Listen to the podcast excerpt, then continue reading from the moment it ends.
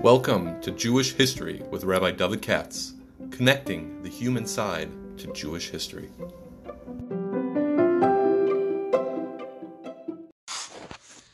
Hi, it's Sunday midday. Let's this time I can start the proper time, beginning of the week.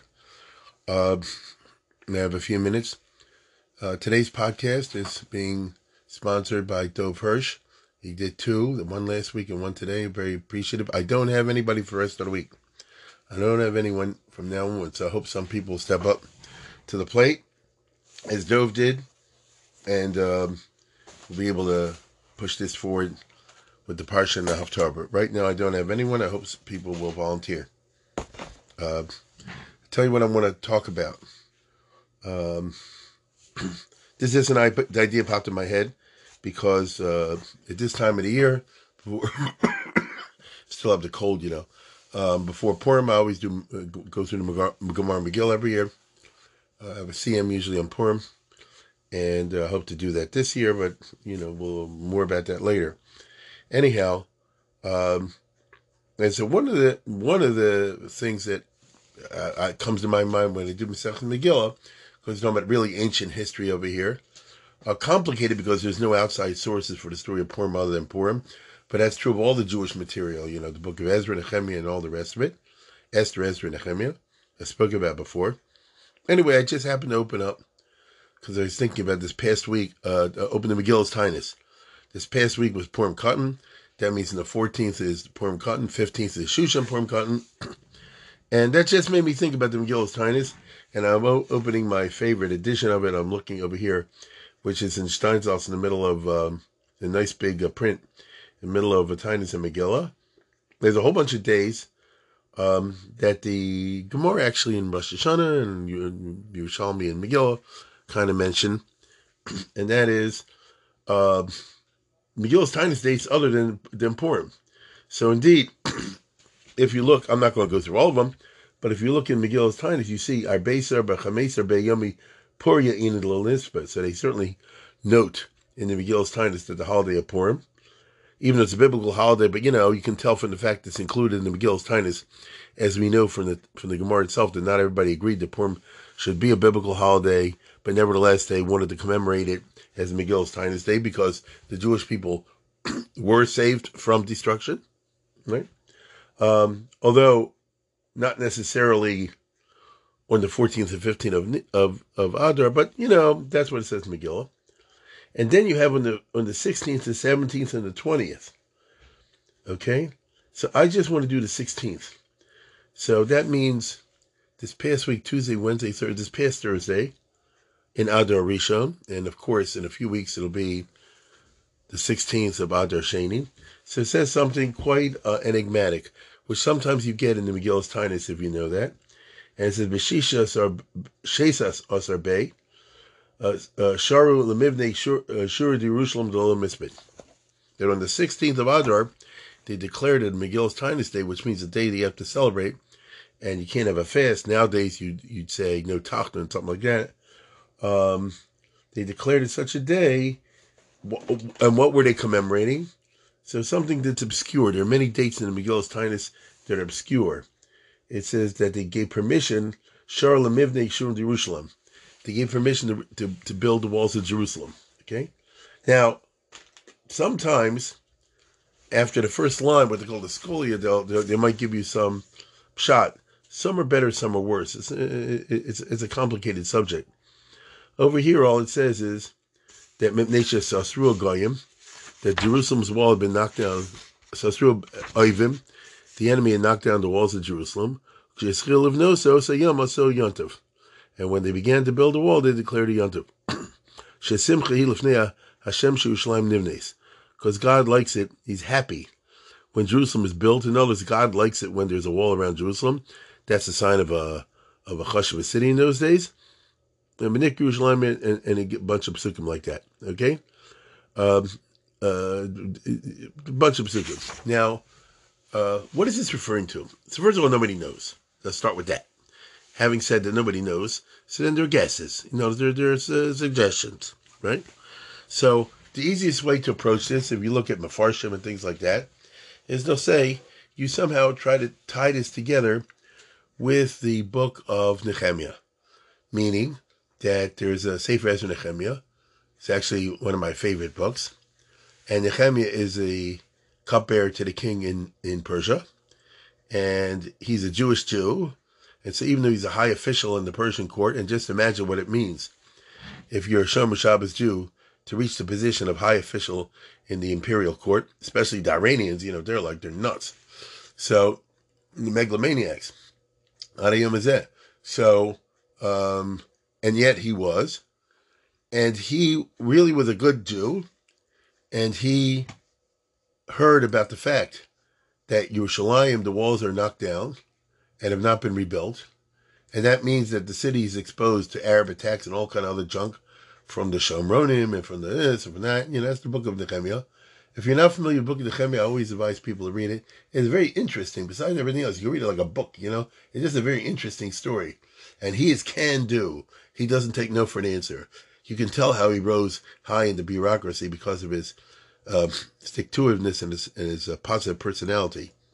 And Nehemiah said, I'm going to um, take my life in my hands and ask the king of Persia for a leave of absence. I can go be the governor of Jerusalem and make sure that the walls get built around the city and that things get fixed the way they're supposed to be, put Jerusalem on its feet.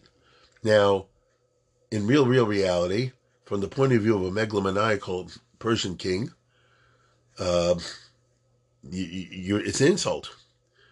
Don't you want to spend time serving me? Isn't that the highest madrig in the world? How can anything other than that be considered you know, com- competition, and you're actually saying you don't appreciate the extremely high honor, which it was, to be serving in the court on me personally. Now, mind you, he was the cupbearer to the king. So mainly, he he drinks. Uh, let's put it this way: that means the king entrusts his life to this guy, because you know they're always poisoning everybody right and left uh, in politics. And if I have a a cupbearer, meaning if I have somebody who serves me the wine, shot is I trust him not to poison me. That's a very high madrega. Um, and he must have had a good salary and all the rest of it. And now you want to give this up to go back to the stupid little city Jerusalem, which is a garnish with the garnish. The city was flattened by Nebuchadnezzar. Zerubbabel and some other guys that came back set up a, like a, a small operation, you know what I mean? And uh, it's like it's a hick town compared to Shushan Habira, you know. So um, he sounds like you're more Jewish than than a servant of Persia. I mean, he, he could have got himself a lot of trouble. Awful became he takes his life in his hands. He prays to God. That's in the book of Nehemiah, and he asks the king for for uh, permission, and the king lets him go, which means that Nehemiah stood in such high repute with the king. He must have really known how to handle the Iranians. He stood in such a high madreg with the king that the king can understand that as a yid he would have a sentimental reasons for Yerushalayim. You see? It's a very interesting relationship. If he would have said, I want to go somewhere else, he probably would have gotten killed. But he said, listen, I'm Jewish. You know how it goes. A Jew feels special about Yerushalayim. It's just very interesting. And the king lets him go. And he has a whole bunch of adventures that I can't chazer through the whole thing now. But he gets the job done. He has a lot of junk from the Jews inside. They give him a lot of trouble, like they did Moshe Rabbeinu he has a lot of junk from the Arabs on the outside. What was the guy Sanballat and Tuvia and all the whole cast of characters that they try to mess him over, and it's very re- reminiscent of Israeli history. I would say from like 1900 to 1948, some something like that, or 1880 1948. There's a lot of parallels there. It's extremely interesting, except that the Jews in Israel did not have a Nehemiah in the 20th century. Otherwise, we would have had a Jewish state before Hitler could kill the six million. But okay, that's a separate thing. Anyhow, and he finally gets the job done. And he goes to great detail in the book to describe all the obstacles he had to overcome in order to build the wall around Yerushalayim, which I remember he gets done in 52 days, I think, if I, if I remember correctly. And there was a Megillus Taanis date in Elul or something where they celebrate the completion of the walls of Jerusalem. So the problem, of course, is it's more than 52 days from the 17th, 16th of Adar down till, uh, you know, Elul or something like that. So, uh, so what's going on? And if you get one of these fancy schmancy Megillus Taanis, uh, like I'm holding in my hand right now, you know, from the Zichron Iron, but they put a lot of nice Mefarshim on it and all that, you know, rabbinic interpretations. I think they potchka with this to some degree. Okay? Um, because I see just looking, it's I'm looking at a, at a page with the Megillus Taanis at the top, you know, with Nakudas, the way I like it, and then like a Mikraos Gedolos, so to set up. Different Mefarshim. And Yaakov Emden says, no, this is, a, I mean, it's no chiddush on my part. It's no no smart observation on my part. If you're just familiar with the basic story of Nehemiah, you'll see the problem I just laid out. And Yaakov Emden says, Zeh Yachar man shenim this base Nehemiah. That this Megillus Taanis days about building a wall is after Nehemiah time. Because he started on the seventh of Av, meaning that he just worked it backwards. Fifty-two days from the seventh of Av comes out to whatever day you know what I mean, uh, is mentioned in the book of Nehemiah. So I hope I didn't get you confused. So I'm simply raising the question. So what does this enigmatic date refer to that they declared in Megillus Taanis date on the day after Shushan Purim, meaning on the 16th of Adar, to commemorate? Everybody was super happy. The Sanhedrin obviously made this, otherwise it wouldn't be in Megillus Taanis. So something turned the Sanhedrin on to be very happy and declare a permanent date that the Jews should never forget on the level of like you know these other Megillus Taanis dates, the day that they started, the Sharu, they got permission and started to uh, build the walls around Jerusalem.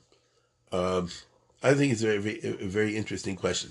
Now, you start out by saying you don't know, because when it comes to these Megillus Taanis questions, there are a lot of. The only thing one can do, from the point of view of being a historian, is try to see as many of the sources that are possible. I know it pretty well.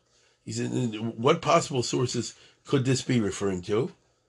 But also at the same time acknowledge that it could be totally something that we simply don't know about. In other words, when did they get permission to build the wall of Jerusalem? I don't know. It could be in the Roman time, the Greek time, the Persian time, very vague, you know? It could be some story from the Maccabean period. It's possible that it refers to something, you know, you got to be honest enough always in history, or supposed to be honest enough to say it, there could be something we don't know anything about other than the source.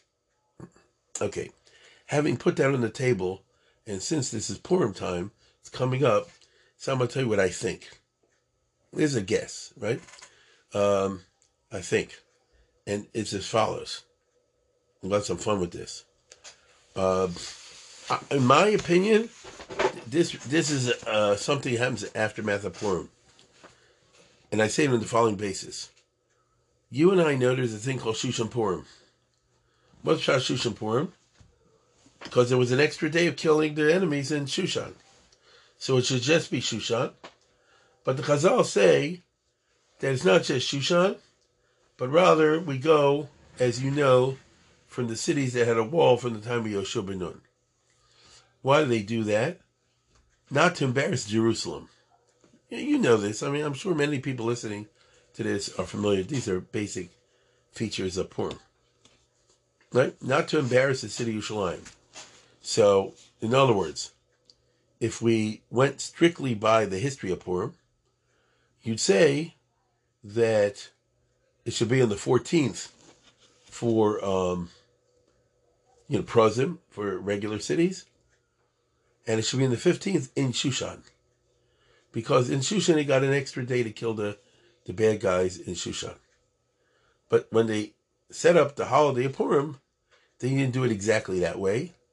But they said any city like Shushan that has a wall, even though, understand this well, this extra permission did not historically happen in all the other cities. So if I'm confusing you, I'll put it in simple terms. There's one town called Shushan. There's another town called Damascus. Ah, you heard of that. In the time of uh, Mordecai and Esther, there was Damascus. I'm just picking one example. Damascus had a wall, but Achashverosh didn't say, "Oh, Queen Esther." You know what does it say in, in the Megillah? Me'asu, something like that. She said, you know, the Jews killed this and this number, and give me an extra day to take out these other mamzers that are in Shushan. She didn't say the other mamzers that are all over the empire.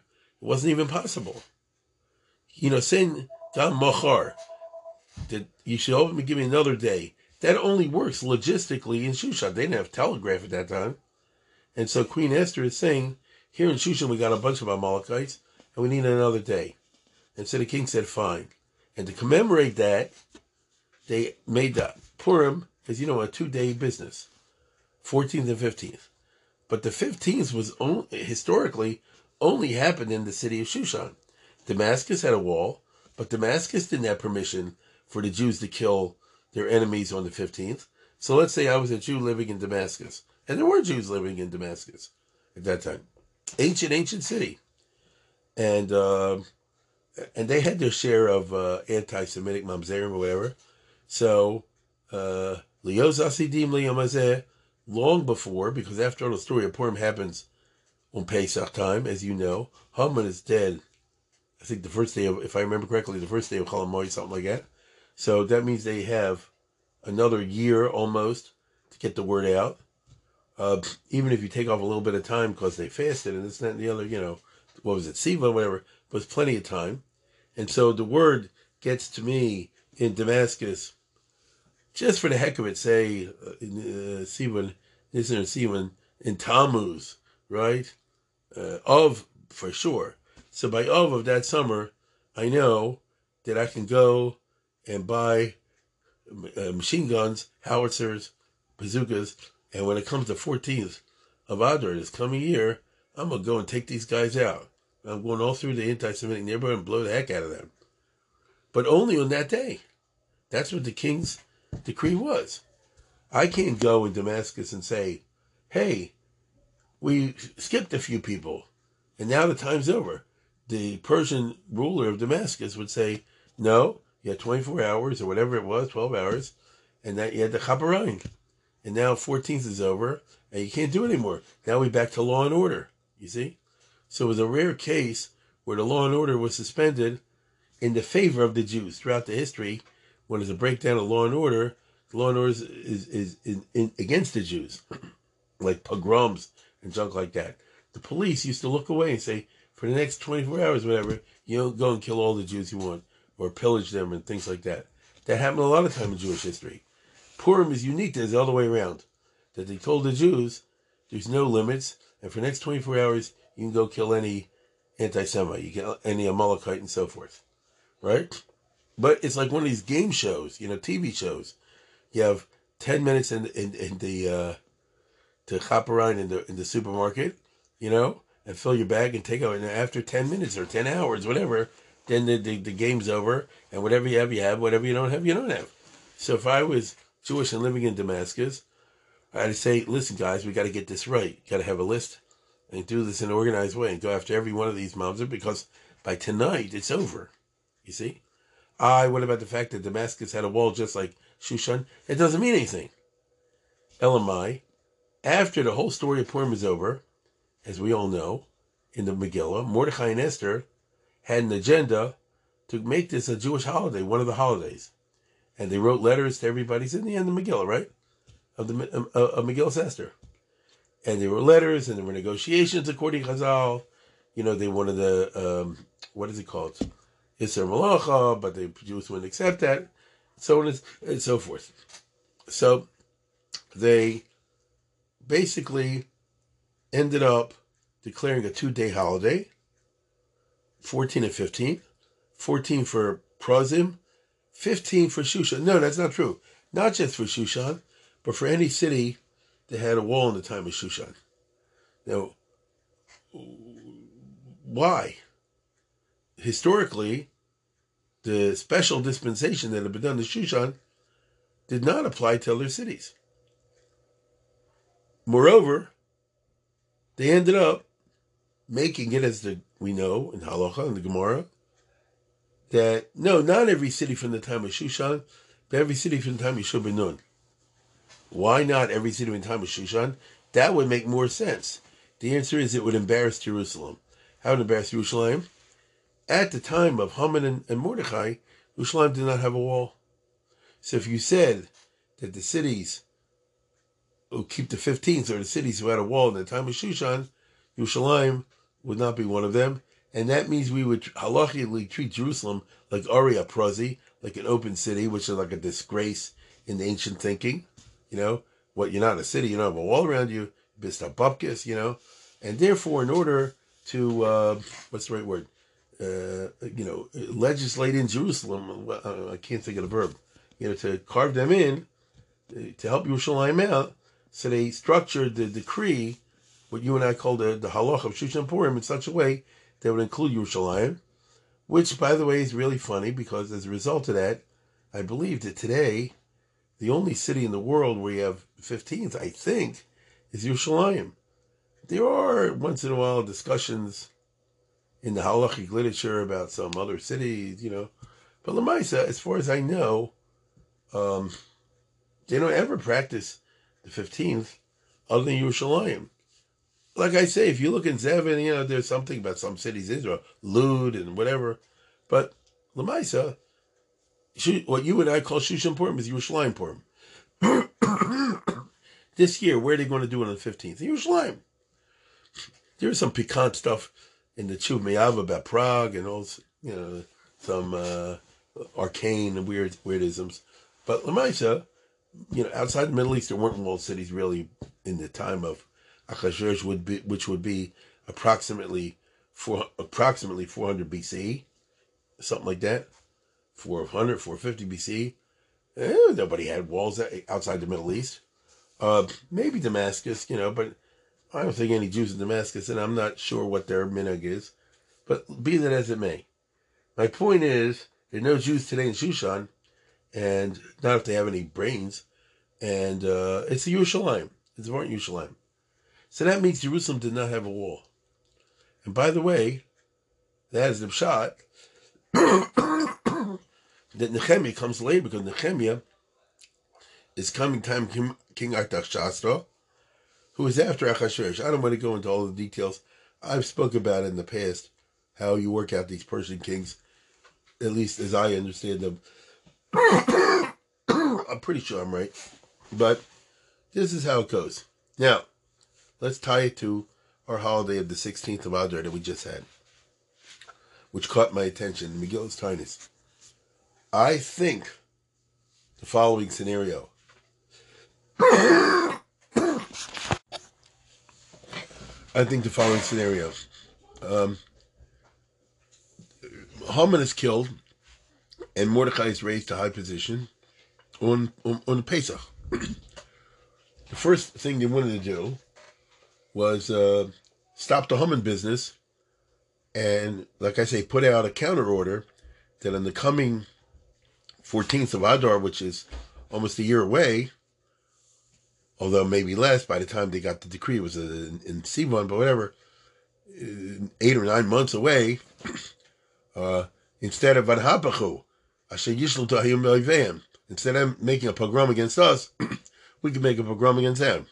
So every Jew get a 22, and they all went to uh, the gun clubs, and they uh, practiced like crazy. And when the time came, you know, you went after them instead of them coming after you. Son. But is that all that happened? If I was Mordechai, I would have a bigger agenda. now, I'm, not, I'm, I'm saying this to be funny. I'm, I'm speaking seriously over here the big problem at the time of Achashverosh in general was not simply the Haman business. That was one episode, which was scary, of course, but one episode, but rather the big story was um, Bedayan Betel's Avidas base Eloha. The base of project had been frozen uh, a couple of decades prior to the Purim story now I'm going by the Frum chronology, and the non-Frum chronology doesn't exist. But I'm talking about the Frum chronology, the Seder Olam and all that stuff. If you go by the Frum chronology, so about uh, 15 years, something like that, prior to Purim, um, prior to Purim, I say, the Jews had been allowed by Cyrus to return and start building, to return to Israel, to Jerusalem under Zerubbabel and to start building Beis Hamikdash. and then, for certain reasons, Cyrus changed his mind and put in a stop order, freeze everything. So you had like you see sometimes in some municipal situations, they start construction and then it stops, doesn't go anywhere. So that's what the Beis Hamikdash look like. and Cyrus never changed his mind. And Achashverosh is clearly one of the kings that comes right after Cyrus, either one or two kings later. It's complicated, but I'm making it simple. And he maintained this order. So, in other words, from the book of Ezra, it says that all during the time of Achashverosh, the stop order remained in place. This verse in the Pasuk of Ezra, in the book of Ezra, is, in my opinion, the basis of all these agadatas that you have in the Gemara Megillah. Achashverosh is a bad guy, because after all, it's possible to portray him as a good guy, just an amiable dunce, you know, that Haman led him around by the nose. And when Achashverosh says, I'm shocked, me who's Zev, who? I didn't know when to kill the Jews. It's possible to read this really, you know, as, as an accurate statement. And he gets angry at Haman for having, you know, misled him. I think that's an Ibn Ezra. and Some other people learn it. And, uh, and therefore he punishes Haman. However, that does not fit the, and by the way, not only Ibn Ezra, a number of Mepharshim learn like that. Because to the average Mepharish in Jewish history, they couldn't fathom why would a king want to wipe out the Jews. The Jews are a good source of money. Uh, you know, the, the, kings usually protected the Jews. The Jews paid through the nose for it, but I'm saying kings don't protect Jews. So why would it be Yimal Melech told Yiko safely Abdom, and the king says, "Sure, Akesev Nosen Loch." It don't make no sense, right? What do you mean Akesev Nosen Loch? Kings don't talk that way. Kings don't do like that. Hakesev Ani Elokeach. That's what kings always say in history. You don't understand? They're constantly harder for money. Constantly, constantly. Especially you're a jerk like Achashverosh. You throw in these lavish parties. Somebody's got to pay for it, you know? So, how does that work? So, Elamai, they say the Haman fooled him. That, right? However, the Chazal do not read Achashverosh that way. As anybody who's familiar with the Gemara Megillah will tell you, or the Medrash Rabbah. And they always look at as Achashverosh as the evil partner. The famous story of the Charitz and the Tell, you know, he needed uh, the hole in the ground, he needed dirt, and the other guy said, take the dirt for nothing. All of which was a way of saying that I want to kill six million Jews, and the other guy said, oh, you're doing me a favor by killing six million Jews.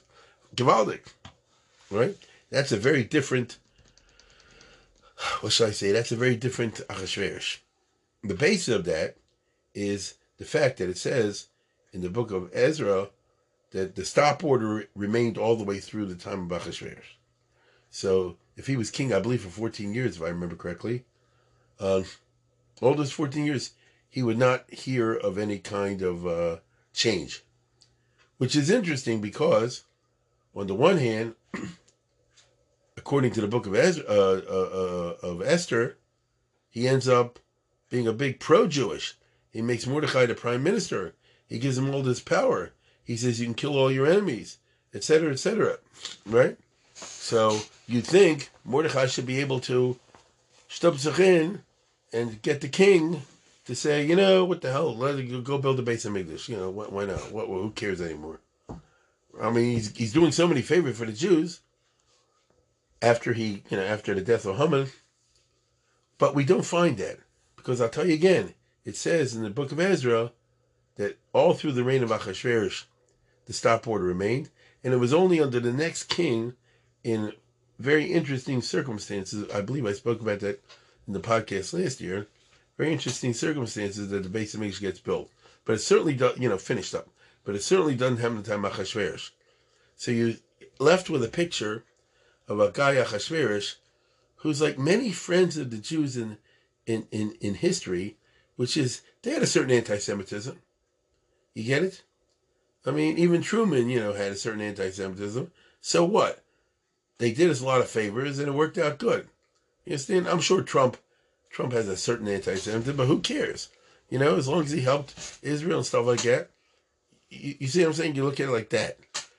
So, um, clearly, Achashverosh had a red line. I don't know exactly why, but it it comes out that even Mordechai, who was riding high And Queen Esther, who had the king twisted around the finger, it seems, knew better than to broach certain subjects. For some reason or another, Achashverosh was meshuga on the Beis Hamikdash. Uh, and there are many chazals like that. You know, I, am sure a fair number of people listening to this have gone through the Gemara Megillah one time or another, and certainly the first parak with the Agadatol. Remember, the king says, "I'll give you half the kingdom," and the Chazal say, "But not the other half, not not the Beis Hamikdash." You know, in other words, for whatever reason, rebuilding the Jewish temple was not on the was not up for discussion. Okay, uh, this may be the reason. This may be the source of the idea, which again is in Chazal, but you know you never know exactly how to work these things out uh, in terms of literalness. That Achashverosh may have been one of the soldiers in Nebuchadnezzar's army when they burned down the temple. So maybe he was into that. I don't know. I mean, I say I don't know. The the uh, Agadata sometimes very suggestive. You get it? It's very suggestive, but you don't know for sure. Be that as it may, it's evident that the Beis Hamikdash is not built in the time of Queen Esther, and uh, it's not up for discussion.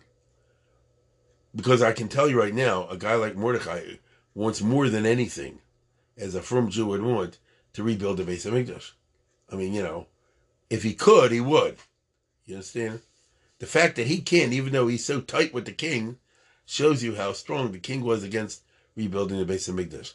And Esther and Mordechai knew better than to push that button because it, it could counter, you know, what's the right, right word, you know, can uh, go against you, right? It blow up in your face. But not the building of the wall around Jerusalem. That's my point. I'll bet you, I don't know, yeah, I'll bet you that they got permission from the king to rebuild the wall around Jerusalem. Now, if that's the case, how come by the time you get to Nehemiah, the wall has not been built? Well, the, the has not been fully built, but because it says part of is its roof is beige and so forth. And it's a whole mess. If you look at the book of Nehemiah, he did a physical inspection the first night he was there around the wall to see which parts were falling down, which parts were still good. Uh, but the but the, the permission they get from the king to build the walls in Jerusalem is the beginning of the process of the rebuilding of the whole business, which culminates in the building of the Beis Hamikdash and then the building of the full walls. So they got permission to build, and that's the language it says over there. Sharu uh, b'shis asar be shariu lemibnei shor Yerushalayim, right? that they got permission to rebuild the walls of Yerushalayim. They apparently didn't carry it out. That doesn't surprise me. These are always schleppers, and the whole point of the book of Nehemiah is it required a Nehemiah to get the job done. You know, it's not what you think. It's, oh, you got permission, you go ahead and do it. To actually execute and make it happen is is a, quite a project. Um, quite a project. But this is a sign that the queen now has gotten in with the king, with Achashverosh, and it's um, what is it, poetic in some ways, because you have the 14th, the 15th, the 16th. The 14th is regular Purim where they killed the, the people all around the, the empire. The 15th is Shushan Purim where they killed extra people of Shushan Purim. And then on the 16th, they get permission. I mean, that year, they get permission to, or the year after, whatever, they get permission to uh, build the wall around Yerushalayim. Apparently, they didn't carry it out. Meaning they started, as had been the case with the Beis Hamikdash before. They started, but they couldn't get the whole thing finished. Uh, maybe, and again, it's speculation. Maybe Achashverosh had second thoughts later on and didn't like the idea, and therefore they put it off. Maybe not. It's hard to tell. But the building of wall Rashalim we consider a very important event. There are many halachas that depend upon having a wall around Yerushalayim. There are many halachas that have to do with the ceremony being the Kaddish, the walls around Yerushalayim. This is all in the book of Nehemiah, and the Mishnah is in in uh, Shavuos. Some people may remember that, and uh, I think, in my opinion, this is what they're referring to. So this would be part of the dividends of the holiday of Purim. The main thing, of course, being to save the life of the Jews and kill Haman and the Gansa Chevra. But then side effect, side benefit is that they got permission to build around Yerushalayim. Now, it wouldn't surprise me. Now, uh, uh, like I say, I'm just speculating. It wouldn't surprise me if the following happens. You never know. Mind you, the king lives two years after the Purim story. Then he dies. Maybe he had a poison mushroom or something, you know. Maybe maybe she gave him one canadal too many, you know, uh, on purpose. But whatever the case is, uh, it could be very much the following happened. They they want to roll and push a little bit too far. They they they what do you call it? Got permission to kill the, the enemies. Then they got permission to kill the enemies in Shushan extra. And then they asked to build the wall around Yerushalayim, and they got permission for that. And maybe then they went farther and they said, "How about rebuilding the Beis Hamikdash?" In which case the king blew up and said, "No, no, no, uh, I cancel everything." And maybe the building around the wall of Yerushalayim also didn't happen. Uh, you know, because it's also, you know what I mean. How do you know when you push too far? I said they were smart enough to know not to do so. Maybe they weren't. Maybe they tried. And as a result of the blowback, the king says, you know, not only I know when you build a base Midrash, but forget the project of building the wall around Yerushalayim. Either way, in my opinion, this would fit very well with the chronology as the Chazal tell us. Um, and the Nehemiah would then be seen as the sort of makeh b'patish or the proper continuation of this enigmatic um, date. And I just have a feeling that this is uh, what happened simply because it falls exactly in the time of Purim. You see, falls exactly in the time of Purim, the day after Shushan Purim. So it sounds like there's some the juxtaposition indicates some kind of connection. There is a logical fallacy called post hoc ergo propter hoc, so I'm not going to say you can prove it, obviously, but I do think it's uh, worthy speculation. You see, you, you look now that I threw this out at you. For those who are interested, you look up the sources yourself particularly the book of Nehemiah. And I think you'll see where I'm coming from. But, you know, if you don't, that's also fine because it's possible to see that it's enigmatic. It's, it's not clear what the dates are referring to. But I think it's a lot of fun at this time of the year to look into what we can find out in terms of from the sources and using our brains. How exactly did it turn out, the story of poor meeting the day after? Haman is gone. Mordecai is the prime minister. Esther is sitting uh, pretty, and so on and so forth. You know, she had a baby by the king. So what did they do with it? You understand? What did they do with it? I don't think they simply said, "Okay, uh, we're going to be happy that uh, you know Haman didn't kill us, and now life will go on weiter." Shachar says at six forty-five tomorrow morning. You know, I think it was they, they, they must have tried to make Levi Emerly. They must have tried to make dramatic efforts to improve the Jewish situation. Two things at the very top of which would be the walls around Yerushalayim and the rebuilding of the Beis Hamikdash.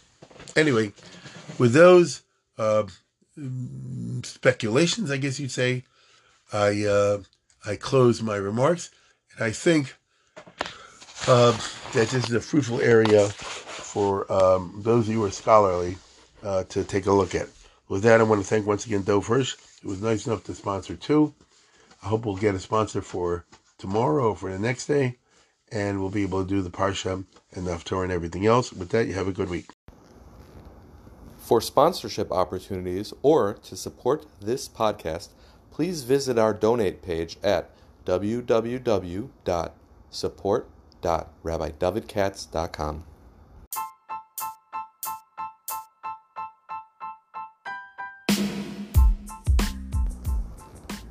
For sponsorship opportunities or to support this podcast, please visit our donate page at www.support.rabbidavidkatz.com.